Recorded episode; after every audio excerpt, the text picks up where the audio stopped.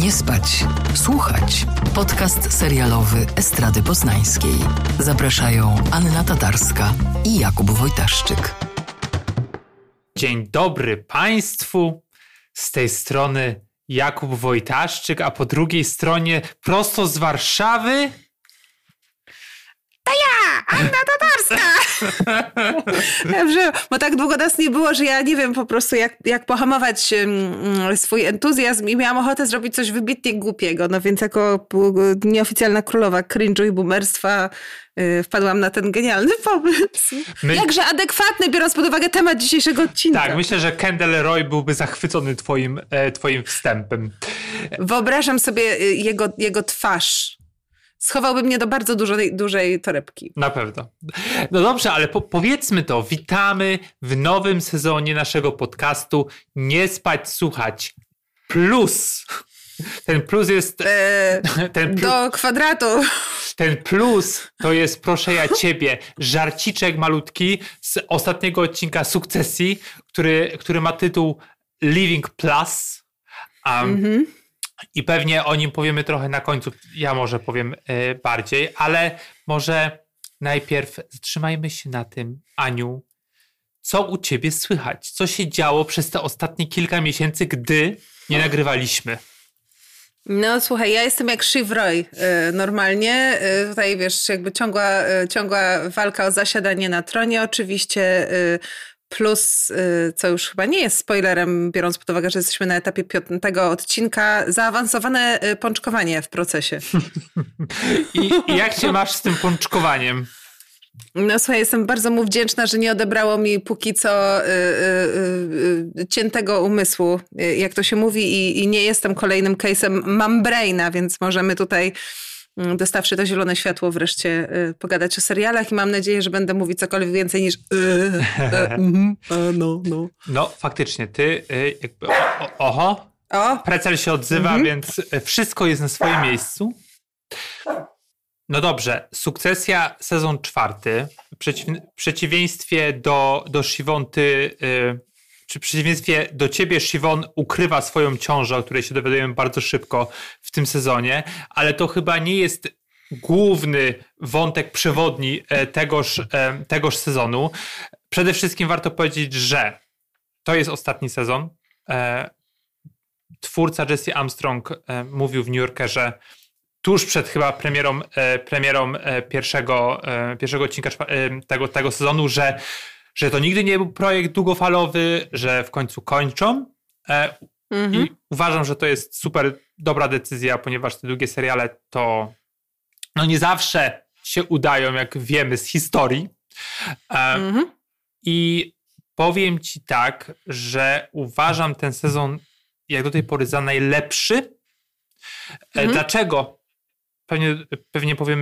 Pewnie powiem w trakcie, ale ty co myślisz? Jakby... Jak, może jeszcze nie streszczajmy całości, ale co myślisz do tej pory? Co cię urzekło?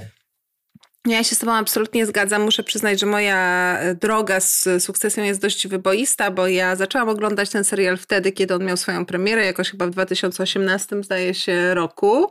Na początku bardzo mi się spodobał, ale jakoś później nasze drogi się rozeszły, bo drugi sezon, trzeci sezon chyba w szczególności oglądałam z takim zainteresowaniem, powiedzmy, intelektualnym, ale już trochę bez serca. Gubiłam się w tych intrygach. Wydawało mi się, że jakby ciężar dramaturgiczny spoczywa tutaj na czymś, z czym ja się nie do końca jestem w stanie utożsamić. Robiłam wywiady z aktorami, z twórcami. Oni opowiadali właśnie o toksycznej męskości, o brzemieniu sukcesu, o rodzinie, a ja nie widziałam tego aż tak bardzo, tylko widziałam cały czas te gierki, branżowe gierki, scenariusz, który się niesamowicie drobiazgowo wił pomiędzy ciągłymi przejęciami władzy, fuzjami, układami, nazwiskami i przeszkadzało mi to, wiesz, to było dla mnie chyba za dużo. I ten 4. sezon, do którego tak podeszłam na zasadzie, dobra, zobaczymy, bardzo, bardzo mi się spodobał. Powiedziałabym nawet, że prawie mnie zachwycił, ponieważ mam wrażenie, że tutaj jest trochę powrót do korzeni i rzeczywiście no, cały czas jest to na poziomie akcji i tych takich jakby biznesowych gier mega intensywne, bardzo dużo się tam dzieje, ale ten element właśnie napięć pomiędzy bohaterami i jakiegoś takiego też urzeczywistnienia tych bohaterów, nawet tych, którzy do tej pory trochę służyli jako comic relief, czyli Greg i Tom, tak. Oni też jakoś zyskują wagę, drugie dno, mięso, coś tam się pojawia i naprawdę zaczęłam to oglądać trochę właśnie jak taką antyczną tragedię, do której wszyscy się przez te lata odwoływali z takim autentycznym zainteresowaniem. Ja miałem takie wrażenie, że pomimo, że uwielbiałem poprzednie sezony i nawet jak był trzeci, to recapowaliśmy z Patrycjuszem każdy kolejny odcinek, ale faktycznie dla mnie te trzy poprzednie sezony były taką grą w kotka i myszkę, że widzieliśmy, że któreś z dzieci musi w domyśle zasiąść na tym tronie multimedialnej korporacji Waystar Royco, no bo taki jest tytuł tego serialu, ale jakby cały czas... To było takie niewykonane, to było takie niepełne, no bo bardzo często wracano do punktu wyjścia, że na przykład już coś miało się wydarzyć, już Ken, Shiv i Roman mieli nie wiem, zewrzeć szyki i pokonać tego ojca, ale on, ojciec, czyli Logan, robił coś takiego, jakąś taką psychologiczną gierkę, że któreś dziecko się wysypywało i robiło coś przeciwko rodzeństwu. I takie to resetowanie często co odcinek powodowało, że oglądałem to z zainteresowaniem, ale faktycznie nie czułem tego ciężaru, o którym ty też powiedziałaś, że nie mogłem do końca wgryźć się w tę historię, w tych bohaterów.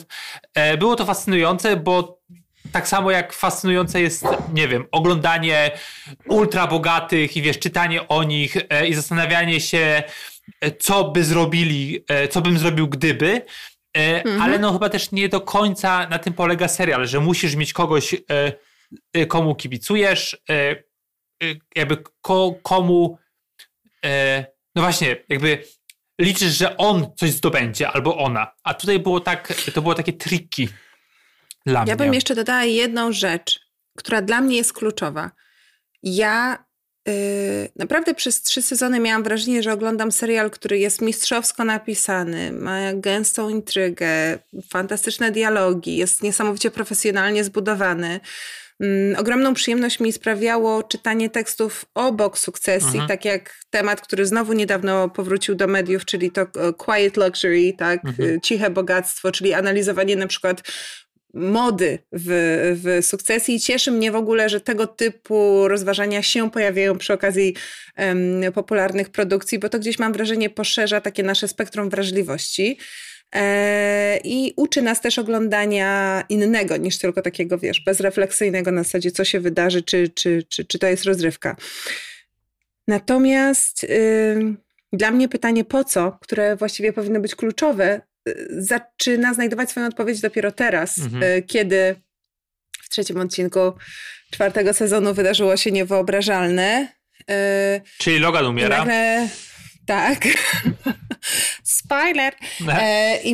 I masz bohaterów, którzy no, przez cały czas byli napędzani, no właśnie nie do końca wiedziałeś czym, czy to była chęć władzy, czy to była chęć pokazania ojcu, ale jakby zawsze było wiadomo, że to jest ten ping-pong, prawda, że ojciec no może jest boomerem i ma stare metody i wielu rzeczy nie rozumie, nie jest taki nowoczesny jak oni, ale po prostu ma taką władzę z czasów, kiedy tej władzy się nie kwestionowało, tak, nie ma tych wszystkich wątpliwości, załamań, słabości, potrzeb, które ma nasze, czy tam trochę starsze pokolenie, tylko jest tym po prostu typem, który jak taran przebił wszystkie ściany, zdobył fortunę i po prostu będzie tam siedział, aż się zamieni w mumię na tym tronie. Jakby to, że on jest, było pewne. On po prostu był, jak monolit. I to, że go nagle nie ma i oni, owszem, wciąż pewnie będą się do końca bić z zarządem, między sobą, sami ze sobą o to, kto zwycięży. Chyba że będziemy się też zastanawiać, co to zwycięstwo znaczy, tak? Bo ten wątek się już zresztą przecież pojawia w 4. odcinku 4. sezonu, kiedy, że tak powiem, na pierwszą pozycję wysuwa się Kendall na chwilę i pada to pytanie w jego kierunku, czy on jest pewny, że on chce Po tym wszystkim, co osiągnął, w sensie osiągnął nie zasiadając na czele, tak? Pewien spokój ducha, jakiś balans. Czy on chce to robić, tak? To jest w sumie pierwszy raz, że to pytanie się pojawia, czy to ma sens, prawda? I dla mnie to jest moment, w którym się robi super ciekawie. Tak, ja czuję ten taki właśnie ciężar tego sezonu i właśnie początkowo, jak jeszcze nie wiedziałem, że Logan umrze, miałem wrażenie, że dlatego, że to już jest koniec, no i muszą doprowadzić do jakiegoś takiego zgrabnego finału. Czy pewnie, może nie, że muszą, ale chcą to zrobić. Wydaje mi się, że dlatego taka zabawa w kotka i myszkę była, o której rozmawiamy, no bo Logan miał umrzeć na koniec pierwszego sezonu. Ale dlatego, że po prostu widzowie tak tłumnie zasiedli przed HBO, spowodowało, że po prostu Briana Coxa przedłużono. No i super, bo jakby Brian Cox jest ekstraktorem i to, co on wyprawia jakby w swoich scenach, jest po prostu, wiesz, godne wszelkich nagród. No ale faktycznie odważna decyzja, zabijają go w 3. odcinku i powiem ci, że w ogóle nie tęsknię za tą postacią, zwłaszcza, że on w 5. odcinku trochę się jak duch po prostu z Szekspira pojawia na moment i tam gdzieś cały czas jest obecny tak naprawdę w życiu tych dzieciaków, bo pomimo, że już są wolni i wolne, Siwon jest wolna, od tego złego wzroku, złego języka ojca, no to cały czas zastanawiają się, czy te dzieciaki, czy są godne, czy podołają, czy ojciec byłby z nich dumny. Wiesz, jest taka scena, to chyba jest 3. czy 4. odcinek, tak? Że tak jak powiedziałaś, że Kendall zostaje, powiedzmy, namaszczony, że on razem z Romanem będą zarządzać, przynajmniej na moment, firmą, no to nad czym się zastanawia Ken? Czy jest skreślony na liście, czy podkreślony na liście, którą ojciec gdzieś tam napisał na kolanie? Ale to jest idealny przykład na to, jak Sukcesja się odnajduje w takich społecznych klimatach, bo myślę, że ten temat takiej jakiejś traumy wyniesionej z domu i tego, jak toksyczne relacje z rodzicami wpływają na nasze dorosłe życie, na nasze dorosłe poczucie siebie, własnej wartości, kierunku, w którym idziemy i budują punkty odniesienia, to jest coś, o czym teraz się bardzo dużo mówi. Tutaj jakby spotykają się, o czym jako teraz ostatnio zresztą dodam, bo wiesz, że lubię cię chwalić tutaj i promować, prawda?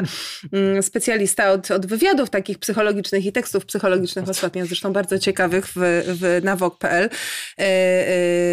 Wiesz o tym dobrze, że się zderzają trochę takie dwa fronty. Z jednej strony właśnie zdjęcie takiego odium tabu wokół kwestii terapii, prawda? I przepracowywanie jakichś takich przeszłych traum. Druga to taki węzłowy moment redefiniowania tego, czym jest ta nowa męskość, która już nie jest właśnie oparta na przemocowości i sile, tylko na jakiejś tam, powiedzmy, na nowo eksplorowanej wrażliwości. Więc jakby Sukcesja dokładnie strzela w ten środek, mam wrażenie, teraz. I to paradoksalnie nie wcześniej, ścierając te modele, bo wcześniej to starcie polegało na tym, że oni musieli grać w grę Logana i udawać trochę Logana i być bardziej niż Logan, bardziej skurwysynami niż Logan, mocniejsi niż Logan, bardziej chamscy, bardziej, wiesz, no, pozbawieni jakichkolwiek zasad. A teraz będą musieli grać na własnych zasadach i wymyślić siebie. I to jest, wydaje mi się, mega ciekawy punkt wyjścia do tych ostatnich odcinków. Tak, ja jestem też ciekawy, jak potoczy się, no bo faktycznie chłopacy i Roman i Ken reprezentują taką teoretycznie nową męskość, tylko wydaje mi się, że trochę się rozjeżdżają też, no bo Roman, no kurde, on jest no takim ultraprawicowcem, takim konserwatywnym kolesiem, takim trochę incelem poniekąd, że i on chyba najbardziej robi, czy myśli to, co myśli i robi to, co robi i też się sympatyzuje z taką no, neonazistowską władzą, bym powiedział, dlatego, że ojciec taki był i jemu się wydaje, że podążając tym tropem będzie bardzo blisko ojca i tym chciał też wygrać wcześniej jego względy, a teraz po prostu jakby taką być może z niewiedzy, ale też być może z taką siłą napędu kontynuuje tą drogę i W piątym odcinku, tak, w piątym odcinku, najnowszym jest taka, czy to jest szósty, no nieważne, jest taka scena, gdzie właśnie musi zwolnić, czy chce zwolnić producentkę z Hollywood, ponieważ rozmowy się nie kleją. Film, którym mają wyprodukować, no jest jakiś do kitu i on nie robi to, wiesz, taką formą pokojową, tylko robi tak, jak myśli, że zrobiłby to ojciec, czyli po prostu rzuca fakami i po prostu zwalnia kobietę, nie bacząc na nic, nie bacząc na umowy, na prawników, tylko po prostu ma takie widzimisię, bo on myśli, że tak by zrobił zrobiłby właśnie Logan. I wydaje mi się, że to jest jego błędne myślenie, ponieważ... Tamten, mimo że był takim nerwusem, no i gnojem do kwadratu, to jednocześnie no, nikt się nie mógł mu przeciwstawić w tych całych rządach. I wydaje mi się, że tutaj potrzebne jest takie przetasowanie tej władzy, żeby po prostu na nowo jakby zbudować coś na tych gruzach pologanowskich. Mi się wydaje też, że jesteśmy potencjalnie fabularnie w bardzo ciekawym momencie, bo jesteśmy zaraz po wielkim kryzysie, przez który firmę przeprowadziła Jerry, która z kolei chwilę potem została prawie zdegradowana przez Logana, no tylko nie zostało to, nie zdążyli tego sformalizować i jakby sprawa się trochę rozeszła. To tymczasowe prowadzenie firmy po śmierci Logana przypada Kenowi i Romanowi, czyli mężczyznom znowu, prawda, mimo że nie wiem, dlaczego Shiv miałaby być mniej ku temu predysponowana, a pewnie ze wszechmiar bardziej. I to, że jakby znowu w opozycji jest teraz kobieta, być może najbardziej żądna władzy ze wszystkich tych dzieci i jakby najbardziej nadająca się na tę pozycję, co też było tam przecież kilkakrotnie sugerowane również przez ojca. I w tym specyficznym momencie, kiedy świat dookoła lubi ci wmawiać, że na pewno nie dasz rady, i że najlepiej to leż w domu i udawaj, że cię nie ma. Wiem, bo sama też to już po raz drugi przeżywam i otwiera mi się właśnie nóż w kieszeni. Nie mówię o tym, żeby robić jakieś osobiste wtręty, tylko że to jest właśnie takie specyficzne położenie bohaterki, gdzie się jej jakby wtórnie odbiera podmiotowość, tak? Bo to jest coś, co tutaj w ogóle spotkało wszystkie dzieci Logana, przez to, że były dziećmi Logana, co spotyka kobiety, a kobiety w ciąży, mam wrażenie, jeszcze raz dodatkowo. Tak jakbyś naprawdę nie była w stanie powiedzieć, jak się czujesz, na co cię stać, gdzie są twoje granice i świadomie powiedzieć, nie wiem, zrobię to albo tego nie zrobię, tylko oni, tak, bo to jest męskie spojrzenie zewnętrzne, nawet jeśli należy do kobiet, zawsze wiedzą lepiej, więc wydaje mi się, że ten twist, biorąc pod uwagę te odcinki, które nam zostały, no też rokuje tutaj jakąś ostrą wojnę po prostu w finale. No też dlatego pewnie nic nie mówi nikomu, nawet swojemu mężowi, ale zakładam, że ona po prostu tę ciążę będzie chciała wykorzystać na jako taką kartę przetargową w jakiś sposób. Jeżeli nie taką bezpośrednią, to może dzięki temu Tom więcej zyska. Do Toma jeszcze chciałbym wrócić, ale może zatrzymajmy się na moment na Kenie, bo on jest... No wydaje mi się, trudno powiedzieć, że głównym bohaterem tego sezonu, bo te dzieciaki idą łeb w łeb w ilości czasu ekranowego, no ale generalnie on trochę tak no właśnie znowu wchodzi w buty swojego ojca i knuje gdzieś na boku, pomimo że powinien to robić z Romanem, a właściwie powinien to robić z Romanem i Shiv, to jednocześnie gdzieś tam... Robi to sam, tak naprawdę, sam rządzi. A ponieważ my wiemy, że Roman knuł na boku, o czym on nie wie, to tak bardzo nam to nie przeszkadza, co jest z kolei idealną ilustracją tego, jak z widzem grają twórcy od samego początku, bo tam jest tyle poziomów, kto wie o tym, co zrobiła inna osoba, a kto nie wie o tym, co zrobiła inna osoba, że jakby twoje sympatie względem działań bohaterów się układają naprawdę w bardzo specyficzny sposób. No tak, i Shiv też knuje, bo podświadomie wie, że nie powinna ufać swoim braciom, i pewnie słusznie, bo robią ją po prostu w jajo, ale jednocześnie no właśnie, czy jakby nie było tych takiego domyślania się, czy faktycznie oni są ze mną szczerzy, czy wtedy by nie mogli takiej Trójcy Świętej zbudować.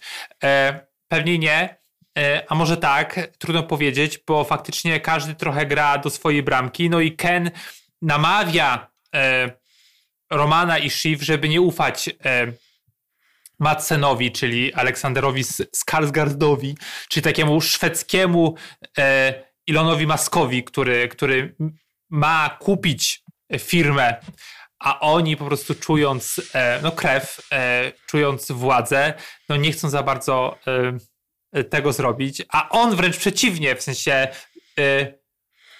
trochę chce im pokazać, że ich gra, nieważne jaka, nie ma sensu, bo on i tak zwycięży i to są naprawdę wspaniałe sceny.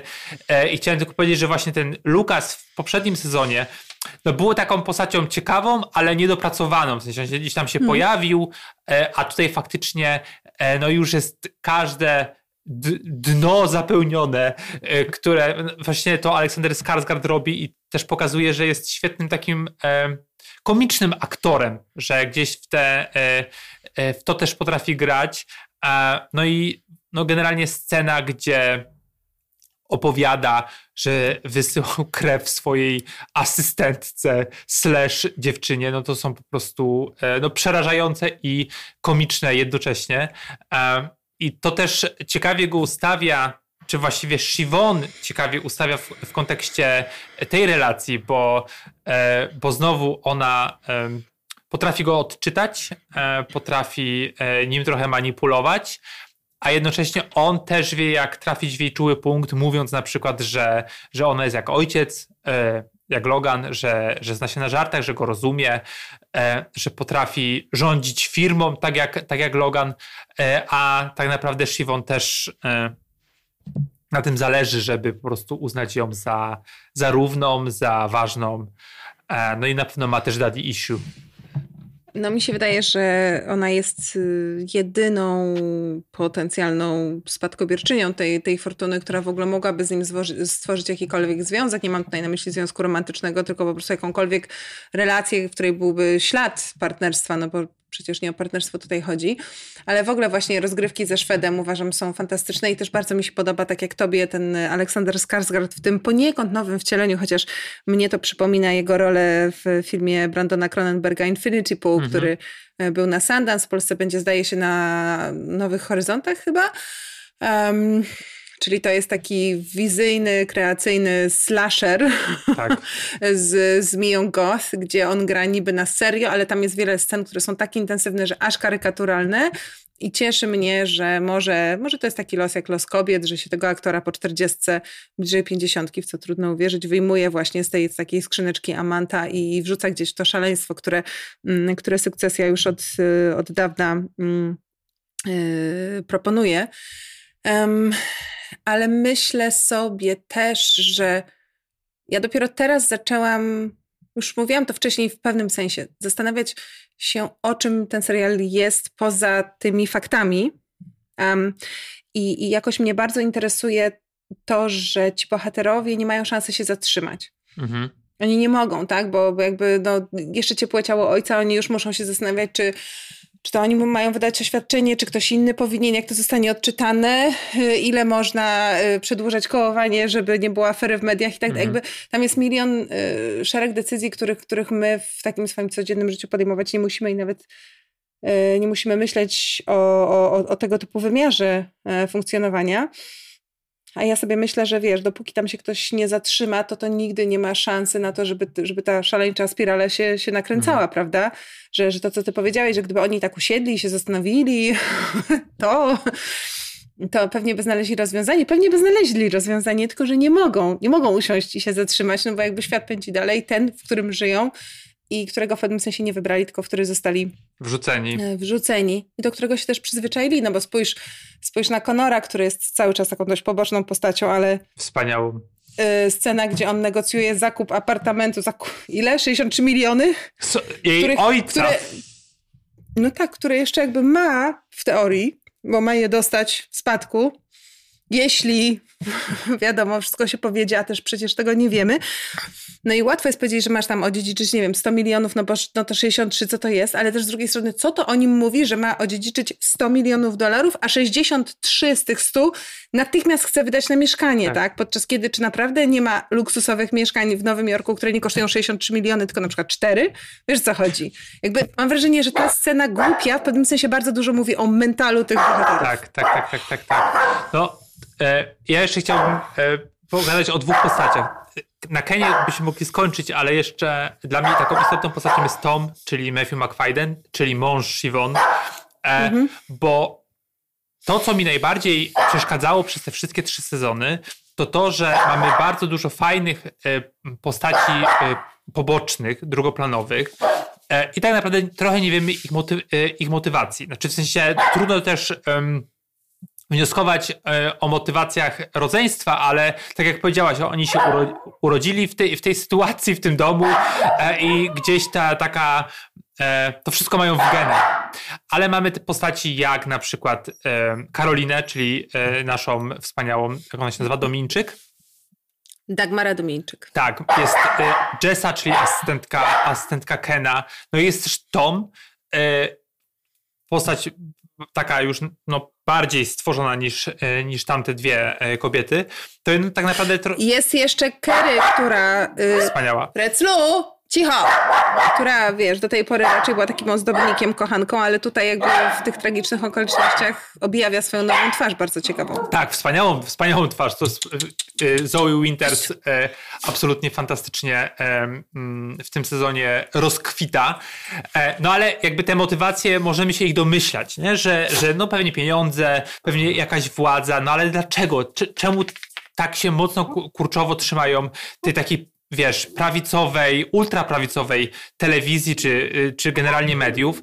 No i w 6 odcinku Tom mówi do Siwon właśnie coś takiego, że jednocześnie tłumacząc się, dlaczego w poprzednim sezonie ustawił się przy Loganie i zdradził swoją żonę. Dlatego, że po prostu przyzwyczaił się do ładnych rzeczy. I to jest bardzo proste wytłumaczenie, że po prostu zaczęło mu te pieniądze, które ciążyły mu w kieszeni, czy czuje w kieszeni, zaczęły mu po prostu pasować, bo tego nigdy nie miał i jakby wkupił się w taką ultrabogatą rodzinę i to mu się po prostu spodobało. I to dla mnie jest świetnym wytłumaczeniem, nie? To jest jedno, 2 zdania, które tłumaczą wszystko, nie? I jak właśnie obserwuję czy Jessę, czy właśnie czy Karolinę, też chciałbym mieć takie wytłumaczenie, nie? Że dlaczego one robią to, co robią, czemu się poddają temu wszystkiemu i tak inwestują swoje życia w życia w ogóle osób, do których tak naprawdę może aspirują, może nie. Właściwie nie wiemy dlaczego. Wiesz co, mój ojciec zawsze mówi, że pieniądze są po to, żeby o nich nie myśleć, i oczywiście on ma na myśli całkiem inny poziom funkcjonowania finansowego niż ten basenik, w którym pływają ozłoceni bohaterowie Sukcesji, ale myślę, że to jest trochę to, że jakby kiedy dla ciebie najbardziej naturalną rzeczą jest to, że wiesz, nie wiem, zmieniasz pomysł na dzień rano, wsiadasz w prywatny odrzutowiec, jedziesz gdzieś i nagle musiałbyś się nauczyć żyć od nowa i zacząć się zastanawiać nad wszystkim, to jest takie trudne, że zrobisz wszystko. Tak. Żeby tego nie stracić, nie? No tak, jesteś do tego też przyzwyczajona też, nie? I to ciekawie też wygląda u Kena, bo my jesteśmy przyzwyczajeni przez te wszystkie sezony, że on jest takim fuck-upem, że coś się wydarzy, że znowu będzie na dnie, że znowu się zaćpa na przykład, albo kogoś zabije przez przypadek, albo po prostu zostanie zmieszany z błotem, a tutaj się nagle okazuje w ostatnim odcinku, że on chyba potrafi grać w tę grę, ponieważ robi po prostu prezentację niczym Don Draper w Mad Menie i sprzedaje nową usługę Living Plus, o której wspomniałem na samym początku. I to jest, jak on mówi, sanktuarium, a tak naprawdę jest to dla mnie getto dla bogatych, gdzie po prostu są zamknięte osoby i zamknięte, na zamkniętym osiedlu mieszkasz i po prostu czerpiesz profity z luksusu i robi to tak dobrze, że wszystkim po prostu szczęki opadają. No i nagle okazuje się, że Ken jest, jak nie ma ojca za sobą, jest po prostu świetnym przywódcą, pomimo, że wiesz, że kłamie w żywe oczy wszystkim dookoła, no ale ten fame zdobywa. Być może przez kolejne odcinki, bo będzie ich jeszcze chyba 4, tak? Tak, 4 odcinki jeszcze. Pewnie upadnie i nie będzie na tym tronie, a może będzie, ale wydaje mi się, że jednak nie. Ale teraz pokazał, że jest godny Logana i to jest też ciekawe, jak generalnie Strong to odgrywa, bo od początku serialu mówi się o tym, że jest aktorem metodycznym, czyli maksymalnie zbliża się do swojej postaci. No i to też go jakby odseparowywuje od pozostałych aktorów i aktorek na planie. Brian Cox wielokrotnie mówił, że narzekał na jego, na Stronga umiejętności aktorskie. W sensie może nie na umiejętności aktorskie, tylko na tę technikę, że martwi się o niego, martwi się o jego zdrowie, ale no dla mnie to jest po prostu osoba, która no jest najlepsza w tym serialu. Nie? To dla mnie jest zwycięzca po prostu aktorsko. No ja ci muszę powiedzieć, że Strong ma taki specyficzny vibe jako rozmówca, bo to jest ten aktor, który ci będzie cytował Dantego podczas wywiadu i będzie to robił w sposób, który o dziwo nie jest pretensjonalny i jest naprawdę bardzo na serio i płynie głęboko z potrzeby serca. Ale zgadzam się z tobą, uważam, że ten serial go stworzył i że to jest ten aktor, który nam po sukcesji zostanie. Oczywiście inne postaci też są mocne, ale on się wybija na zdecydowanie na czołówkę i jakoś, jak przypominam sobie tę scenę na weselu Conora, na łodzi, kiedy oni wszyscy są właściwie filmowani osobno w momencie, kiedy radzą sobie z bardzo świeżą żałobą, to ten moment, kiedy on idzie i kamera tak jakby patrzy na niego i jest przez chwilę bezradny jak dziecko, a jednocześnie zaraz właśnie na jego twarzy masz 30 scenariuszy, co zrobić dalej, jak poprowadzić filmy, jak to rozegrać. Pomyślałam sobie, że to jest taki aktor no najwyższego kalibru, jakich naprawdę jest bardzo, bardzo niewielu. Patrzę sobie na naszą rozpiseczkę i myślę, że jak się emitujemy, to 7 odcinek chyba już będzie dostępny. My go jeszcze nie widzieliśmy. Natomiast potem zostają 3. Tak. I zobaczymy. Ciekawa jestem, czy twórcy odpowiedzą na pytanie poniekąd zadane w tytule. Czy też czy odpowiedzą na ten temat, który przyświeca tej produkcji od samego początku i czy się dowiemy, kto przejmie, czy nie. Bo wyobrażam sobie, że równie dobrze możemy wcale się tego nie dowiedzieć i że okaże się, że wcale nie o to chodzi. Tak, no to też tak może być. Ja cały czas trzymam kciuki za Jerry jednak mimo wszystko, bo dla mnie ona jest najbardziej predestynowana do tego, żeby przejąć stery, ale po drugie, znaczy jakby poza tym, że kibicujemy w jakiś sposób kilku bohaterom czy bohaterkom, no to jednocześnie mówimy o telewizji, która jest jak Fox News, czyli można byłoby ją spalić i zaorać. I to jest też najciekawsze w tym serialu dla mnie, że po prostu mimo wszystko kibicujesz osobom, które są złe. W sensie w jakiś sposób. I to jest najciekawsze, że potrafimy wydobyć z siebie iskierkę zainteresowania właśnie takim tematem. Ja bym jeszcze dodała jedną rzecz. Myślę sobie, że to jest też jeden z tych seriali, który nam przyniósł jedną z najbardziej charakterystycznych czołówek. Tak.